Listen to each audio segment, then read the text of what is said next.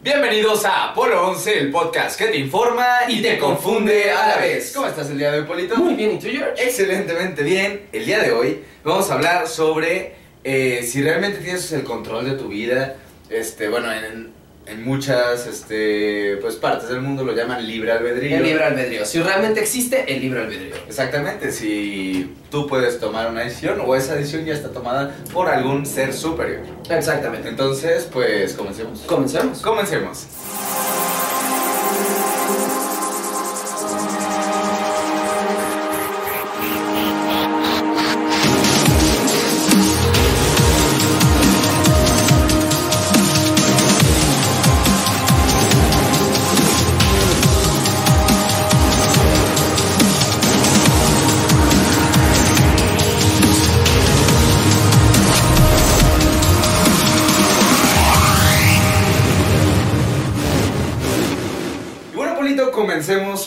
Podcast del día de hoy, Libre Albedrío. Claro sí. Pero antes de empezar, les quiero recordar a todos ustedes que creo que sigue siendo febrero de compartir. Y si no lo es, Creo que ya no es febrero de compartir, pero ahora es marzo de compartir. marzo de compartir. No, Mar- si ponen este en Kichink para comprar nuestras playeras, el código febrero de compartir Claro que sí. les da un 33% de descuento. Qué buen descuento. Es un gran descuento. Es un gran 33, descuento. Y la verdad están, 33. están muy, muy, muy, muy, muy, muy padres las Están playeras. muy bonitas, este, de hecho por aquí están apareciendo. También síganos en nuestras redes sociales, arroba Punto apolo11.fm. FM en todos lados. ya. Exactamente, y ya estamos en TikTok. Entonces ya estamos en TikTok, estamos Igual, dando temas arroba- en un minuto o menos. Exacto, igual estamos como arroba, pu- arroba apolo11.fm, igualito que en Instagram, así Igualito. estamos. Perfecto, entonces ahora sí, comencemos con este Comencemos, tema. claro Libre sí. albedrío. Yo creo que hay que empezar por lo primero, como siempre le, hemos- le- le hacemos, que es básicamente qué es el libre albedrío como definición. Exactamente, la definición de libre albedrío. ¿Qué es el libre albedrío? El libre albedrío este, viene del latín arbitrum, que significa eh, juez. Y pues se traduce como libre elección. Entonces, Ok. como que tú eres tu propio juez y tú puedes elegir lo que está bien o mal para ti. Ok, Y este es la y esto es la creencia de aquellas doctrinas filosóficas según las cuales las personas tienen el poder de elegir y tomar sus propias decisiones. Muchas autoridades religiosas han apoyado dicha creencia, mientras que ha sido criticada como una forma ideológica individualista por pensadores como eh, Spinoza, Arthur Schopenhauer, Karl Marx y Friedrich Nietzsche. Nietzsche. Entonces ellos decían que no. Básicamente. que- Ellos decían que era una tontería, o sea, era individualista individualista. y que realmente no había realmente un libre albedrío, o sea, que ni siquiera era importante pensarlo. Exactamente. O sea, no que hubiera o no.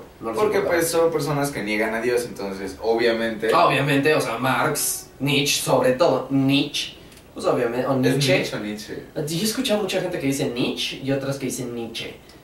No soy Oh. alemán, entonces... Sí, exactamente. Yo también Para soy alemán, es- es Nietzsche. El Nietzschito. El Nietzsche. El El. Nietzsche. La cosa es, este... Es esto el libre albedrío, si... La, el poder que nos da... Es que es muy importante porque tú puedes llegar a pensar, bueno, entonces, ¿por qué es importante el tema? O sea, ¿por qué estoy viendo este video o escuchando este podcast? Ahora te digo, porque realmente tienes, o sea, te has dado cuenta que tú puedes hacer todo lo que quieras. Si ahorita te quieres parar, te paras. Y si no te sientas.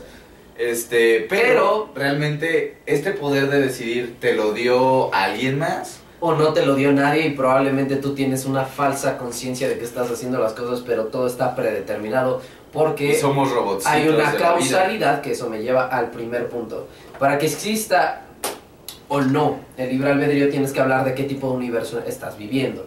¿A qué se refiere esto? Nosotros ahorita estamos viviendo en este momento, digo, no sé si hay alguien de otra dimensión o de otro universo por ahí, si por favor déjenlo en los comentarios si eres de otro universo, ¿no? Pero estamos en un universo causal. ¿Qué La significa este? C137. Exactamente. ¿Quién entendió esa referencia? Qué cool.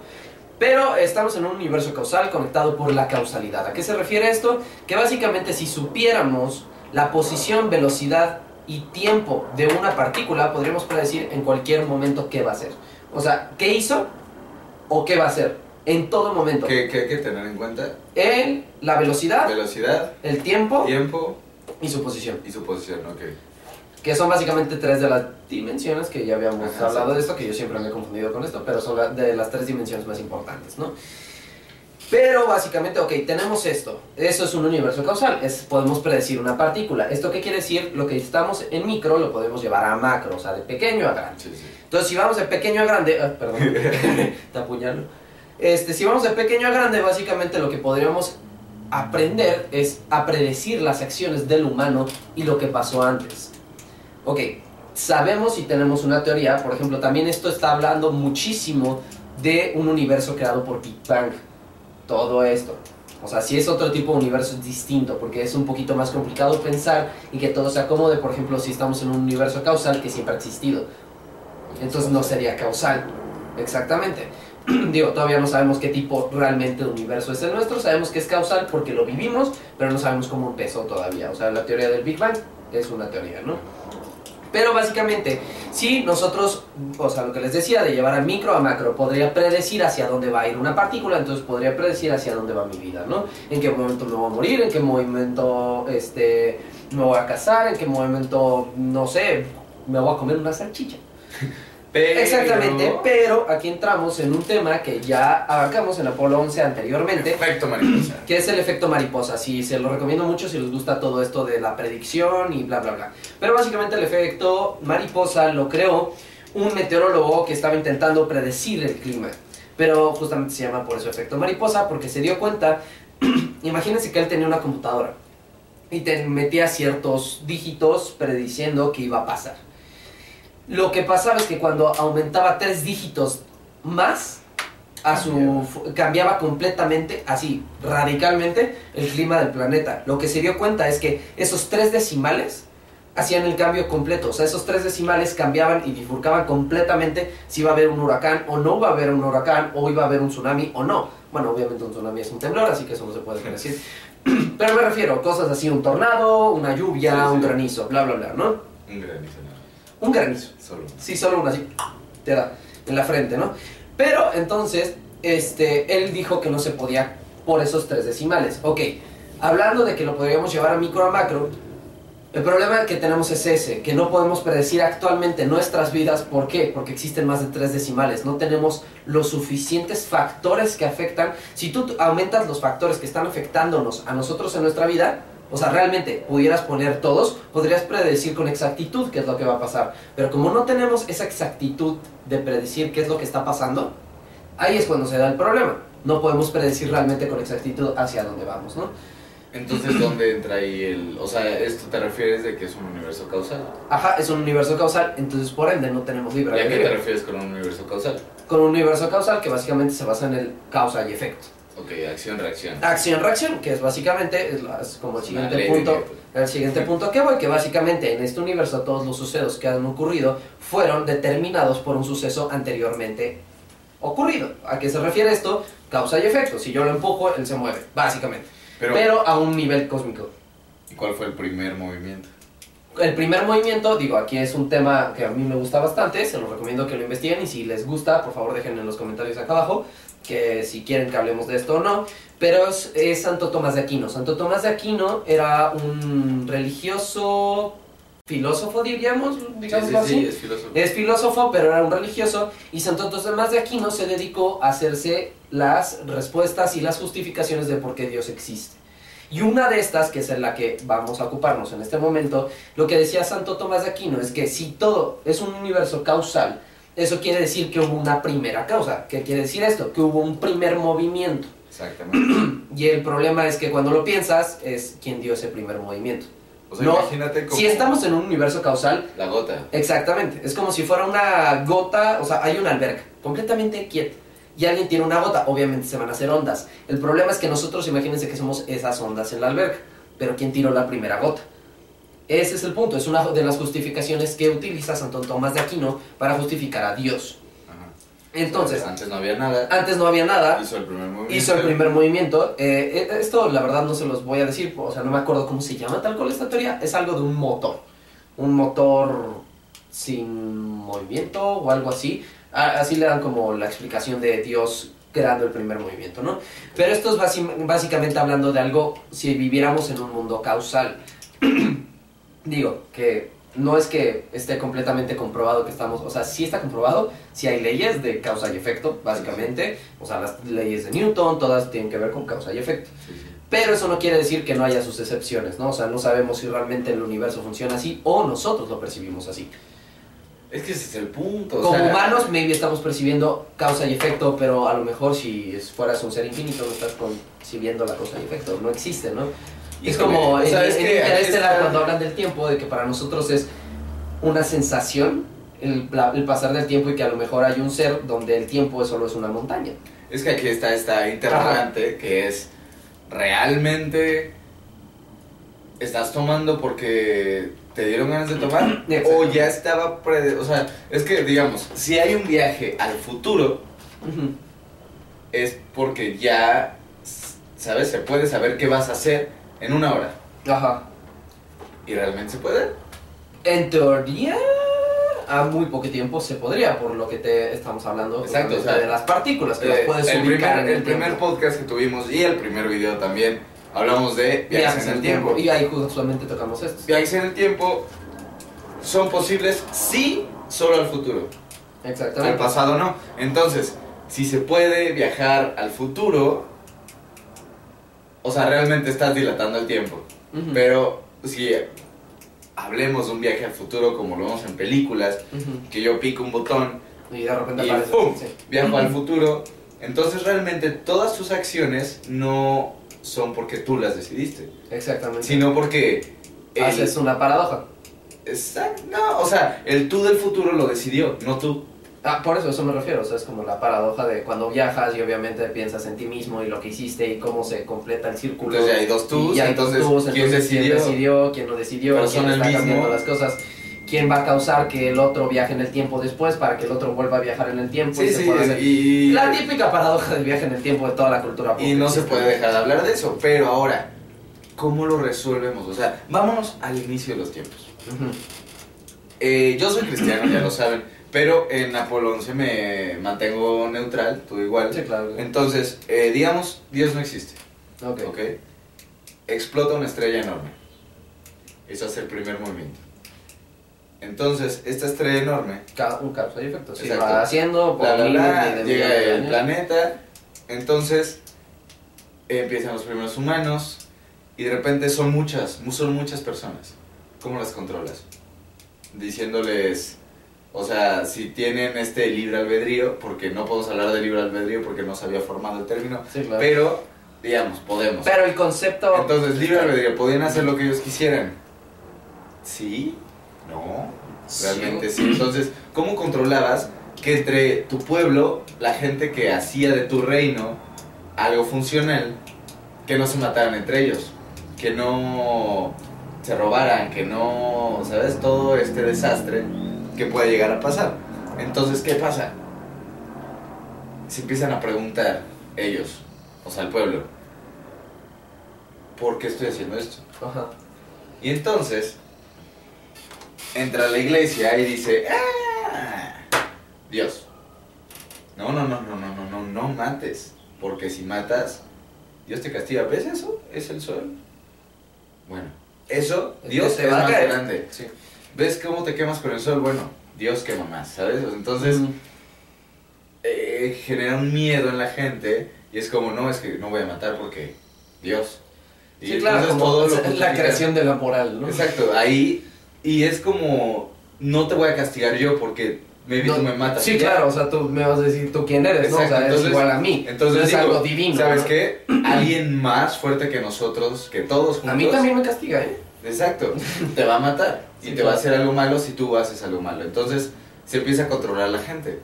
Pero se empiezan a hacer esta pregunta filosófica de, yo, o sea, ¿yo realmente quiero matar o no quiero matar?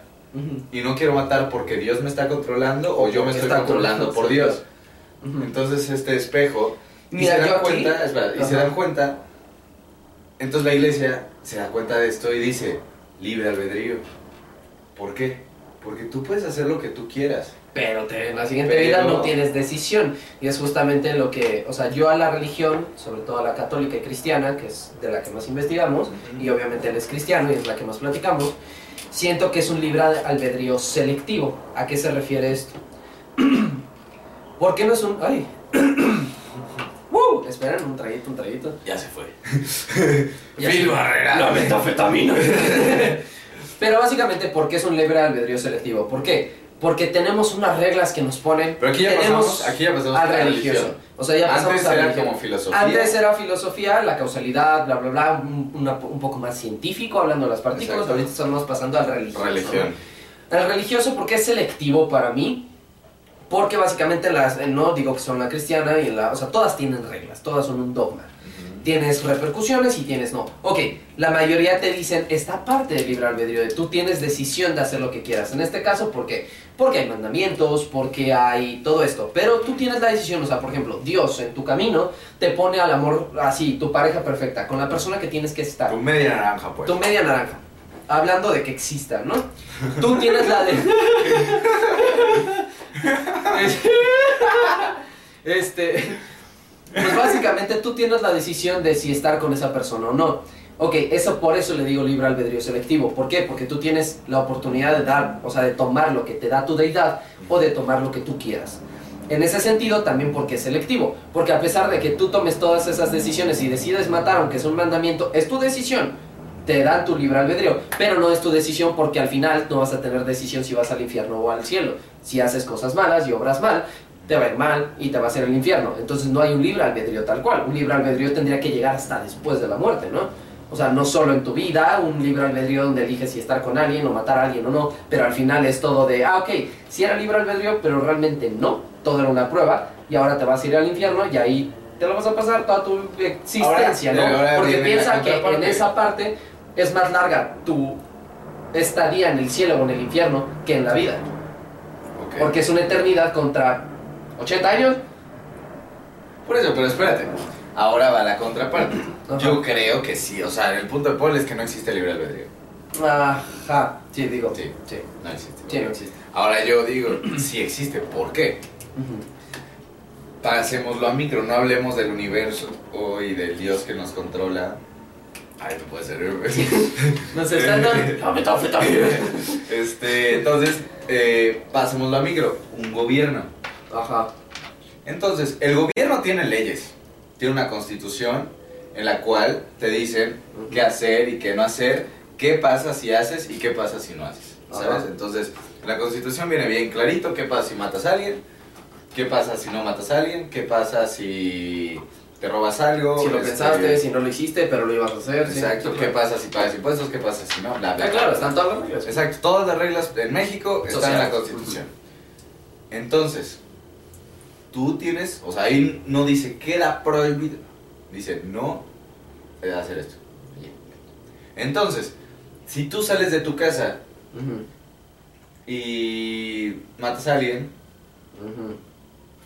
Me puedo salir con la mía. no, no, no, Si deja, lo es que- piensas. espera, el libre albedrío es la decisión. No, la, consecuencia, sí, claro. la consecuencia no, la consecuencia es... Es este, causífico, sí. Sí, o sea, es como hiciste esto, ya, ¿no? O sea, yo tengo libre albedrío de aventar la pluma.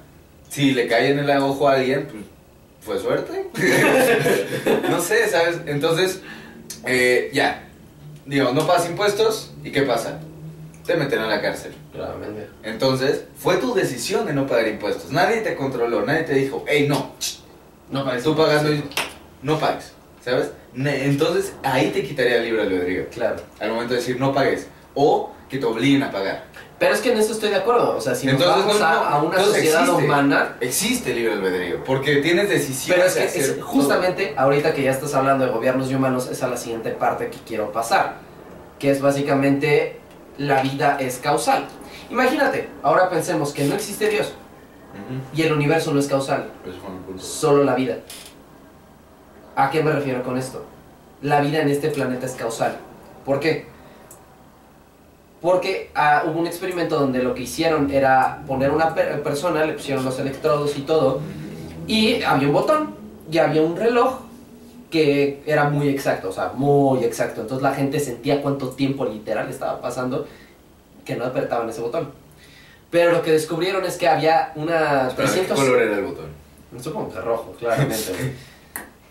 Pero imagínate que en esos electrodos la persona cuando iba, ella estaba pensando en, en picarlo, eran, ponle tú, ciento, a lo mejor estoy mal en los datos, pero eran diferentes, o sea, unos 150 milisegundos en lo que la persona pensó y tocó. Pero antes de eso hubo 350 milisegundos donde tú ya no lo estabas pensando, pero ya lo estabas evocando. ¿A qué se refiere esto? Antes de que tú dijeras, no, sí, ya voy a apretar el botón, antes de que tú hicieras eso, 350 milisegundos antes tu cuerpo ya estaba preparado para eso. Antes de que lo pensaras. Lo que dice esto es, básicamente, estamos encadenados a nuestra biología. ¡Ah! No, ¿Por qué quitaste la idea? oye, ¡Oh! Es, que, Estamos es en- que yo apunté acá, acabo de. estaba hablando justamente de esto y él apuntó biología. Y él lo yo, dijo. Y, y yo lo dije, ¿no? Pero justamente lo tenía apuntado. Sí, es que no, no entiendo tu letra. Así, no entiendes mi letra, nadie entiende mi letra, yo no la entiendo. Pero básicamente, o sea, estamos encadenados a nuestra biología. Si solo la vida fuera causal, ¿en qué sentido? Que por nuestros instintos, nuestra biología, nosotros no tenemos oportunidad de decir, ah, es que hicimos un gobierno y evolucionamos. Oye, no, es que nuestra biología nos llevó a ser gobiernos, No, llevó deja a de hacer todo espera, esto. vete, vete más a micro. Si yo quiero hacer pipí ahorita, no puedo. Exactamente. Hasta que mi cuerpo. Diga, ok, vamos a hacer Y pipí. digamos, mi cuerpo me dice, Sí. haz pipí. Y yo digo, no, ya no quiero. Y es como, ah, Ah, no. Y te claro. ¿sabes? Entonces. Ya está, y si ya vieron ese po- el video que hicimos con Félix de este habías de pensado No puedo. de habías pensado, ahí hablamos de hasta cómo te enamoras, es una parte De involuntaria. Compatibilidad. Ajá, o sea, que tiene que ver con la histocompatibilidad, bla, bla, bla. Entonces, te das cuenta de que realmente muchas cosas de las que le hacen un humano viene de su biología. Entonces, yo siento que si el universo no es causal, si existe Dios o no, es irrelevante. Yo Qué creo que duro. tenemos que irnos a la vida, a nuestra biología. Y en ese punto, no tenemos libre albedrío. Ay, qué Porque, Fue, fue, fue, fue un gran punto, ¿eh? Una gran. o sea, yo creo que, o sea, mira, puede existir Dios o no. Y a lo mejor sí existe, y a lo mejor no. A lo mejor, eh, eh, ¿qué tal? Que no, no, no, no vaya a ser, ¿no? Este, pero imagínate que también este, el universo es causal, o maybe el universo no es causal. Maybe el universo siempre ha sido infinito, como existe la teoría de que el universo no se creó ni se destruyó. Solo se está expandiendo durante la existencia infinitamente. O sea, siempre ha existido y siempre va a existir, aunque esté en expansión. Es algo bien pinche raro. Pero con claro. ese sentido podríamos hablar de que no existe el libre albedrío del humano de todos modos. ¿Por qué? Porque la vida no nos los permite. Digo, somos el, el único ser en este planeta que realmente se puede cuestionar eso. Todos los demás, si te das cuenta, parece que tuvieran libre albedrío, pero ¿cuáles son sus objetivos de la vida, por ejemplo, de un Pero, no, no de un perro, no, porque está muy metido en la sociedad humana. De un pájaro. pájaro. O sea, de hecho, los, estaba viendo en un documental que los pájaros sueñan. Y sueñan con sus canciones. Para Ah, perfeccionarlas, sí, sí, la- sí, sí, eh, sí. justamente con el que Lo- me recomendaste. Pero básicamente, o sea, los, los pájaros sueñan. Y tienen sueños de cómo van a mejorar su canción. Pero ¿por qué están soñando eso? Y tener sueños te hace. Espera, pero ¿por qué están soñando eso? Porque es algo completamente biológico. Porque si no mejoran su canción, no se van a reproducir. Ahora pásalo al humano, solo es una idea más compleja. Nuestros sueños son más complejos que eso. Porque pero a lo mejor- más importancia de hecho, es- la de los pájaros. No, ¿Algún no es que sea más ¿Algún importante, dije complejos. ¿Algún problema? porque me están espiando. Pero básicamente, o sea, no, no tengo ningún problema, solo estoy diciendo que son más complejos. Por ejemplo, el 70% de los sueños más comunes son gente corriendo, gente co- cogiendo literalmente, o sea, gente teniendo relaciones sexuales. No sé por qué lo dije así. Sexuales. sexuales, este, gente corriendo, gente teniendo relaciones sexuales y gente cayéndose. Son los sueños más comunes. Yo me caigo muy seguido. Yo me caigo también muy seguido. Y de hecho hay una explicación para eso. Cuando tienes, sueñas que te caes es porque ya estás en un sueño tan profundo, tan profundo, que tu ritmo cardíaco... Cardíaco. Tu ritmo cardíaco. que tu ritmo cardíaco baja tanto que tu cuerpo dice, oye, este güey se me va a morir, se le va a parar el corazón. Entonces lo que hace tu cerebro es mandar como la sensación de que te caes. Y por eso sueñas que te caes. A la madre. Para que- activar otra vez tu cerebro. ¿Ves cómo estamos completamente encadenados a nuestra biología? Es que sí, me, me, me duele, me duele darte la razón. Porque, ¿sabes? O sea, en mi educación, en mi religión me dicen como Sí, claro que existe. otro tipo de Y cosas. créeme, a mí pero es, tan anticuado. O sea, es un pensamiento tan anticuado. Les voy a leer un poquito de lo que dice la Biblia con base en el libre albedrío. ujú. La pregunta principal es, ¿controla Dios nuestro destino? Y aquí se van a dar cuenta de qué tan retrógrada es. La idea. Eh, muy. Muy retrógrada Entonces, y eh, tonos ok. machistas también, ¿eh? Sí, sí, sí, sí, sí, Muy- totalmente. Entonces, ¿controla Dios nuestro destino o tenemos libre albedrío? La respuesta que da la Biblia es, Dios nos ha tratado con dignidad al concedernos libre albedrío, la facultad de tomar nuestras propias decisiones.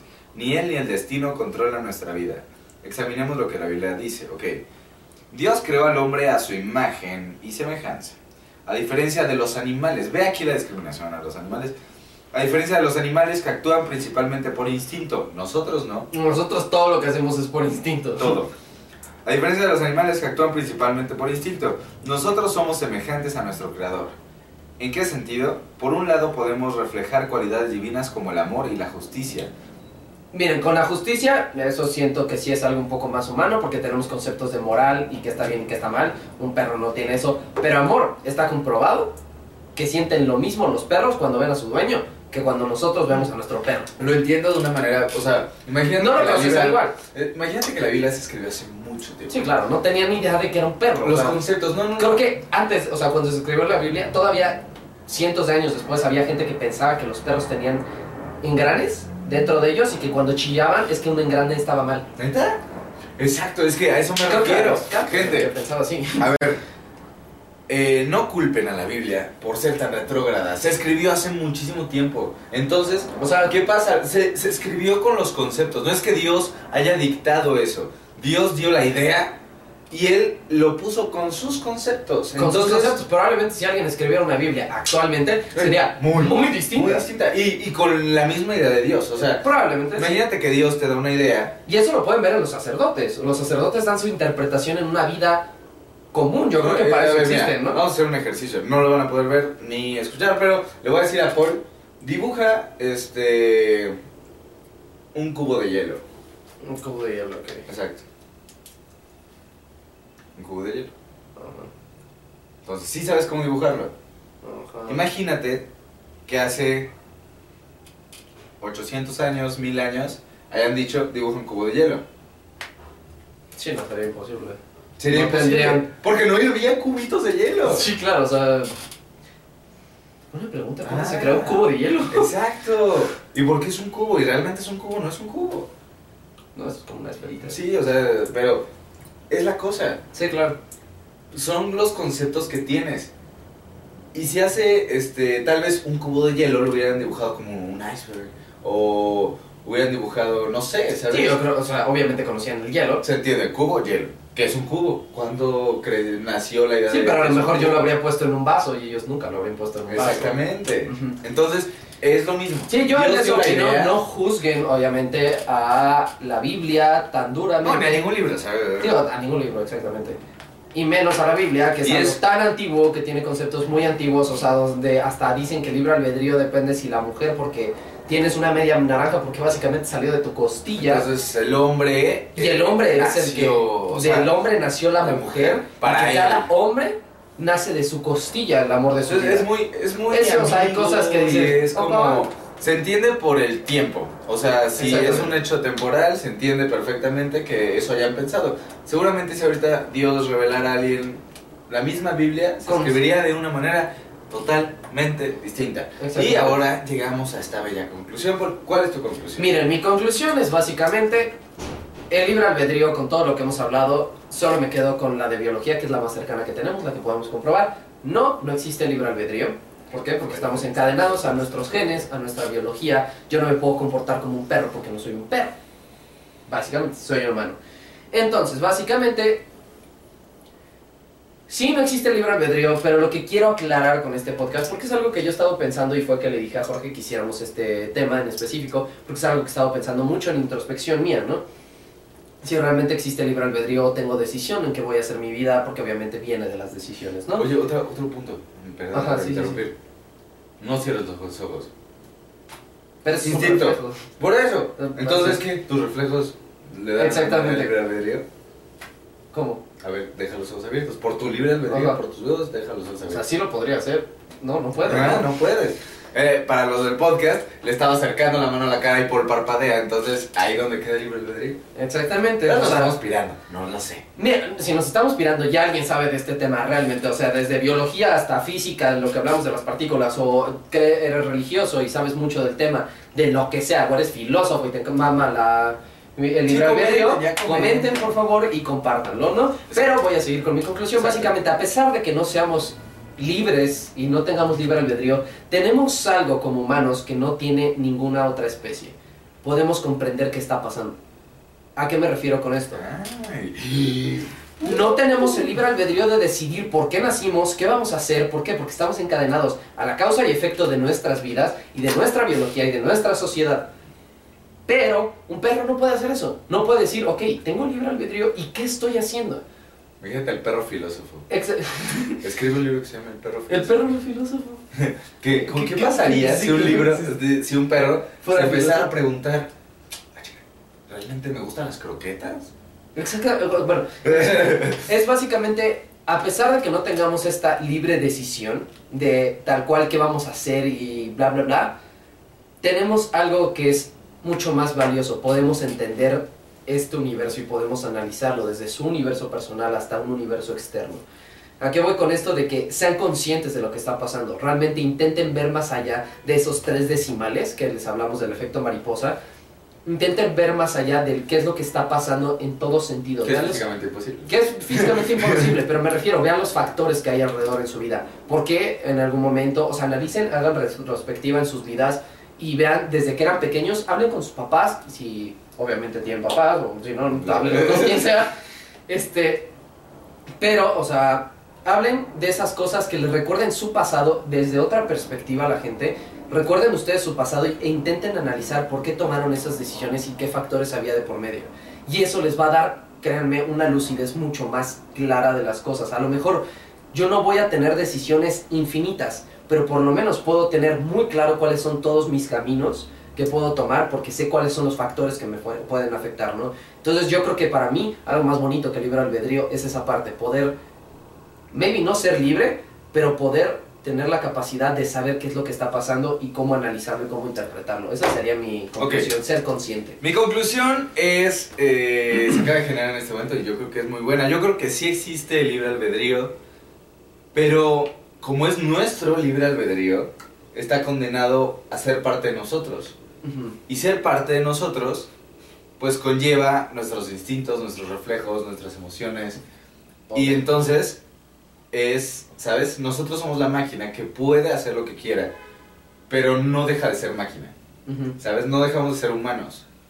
Podemos hacer lo que queramos Claro. dentro de nuestras posibilidades, porque ahora... No podemos pirar en el Exacto, espacio, ¿no? me voy a pirar. Ay, si tienes libre albedrío, ¿por qué no vuelas?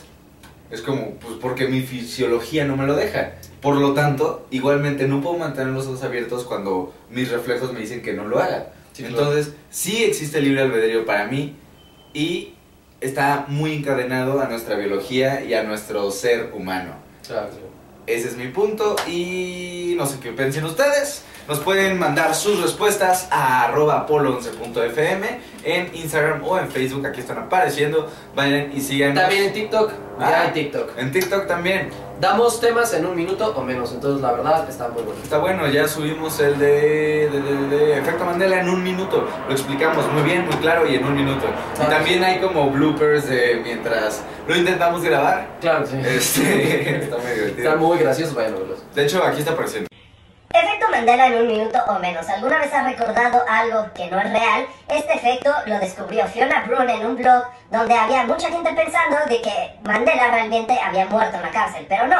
Mandela murió en el 2013 en su casa. Es- efectos como este se dan constantemente como el logo de Kit Kat, como el personaje de Monopoly y como la frase icónica de Star Wars, Luke, yo soy tu padre. Realmente nunca pasaron. Si quieres más temas en un minuto o menos, síguenos. Qué divertido. Qué divertido. Ok. ¡Vamos!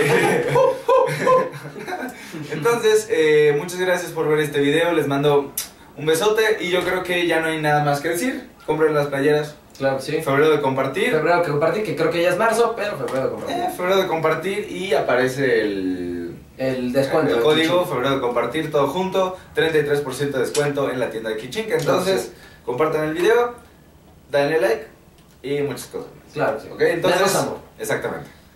Eh, bueno, pues yo creo que ahora sí ya no hay nada más que decir. Ya no hay nada más que decir. Nada. Nada. Nada. Perfecto. Entonces, mi nombre es Jorge Roldán Mi nombre es Pola y esto es Apolo 11.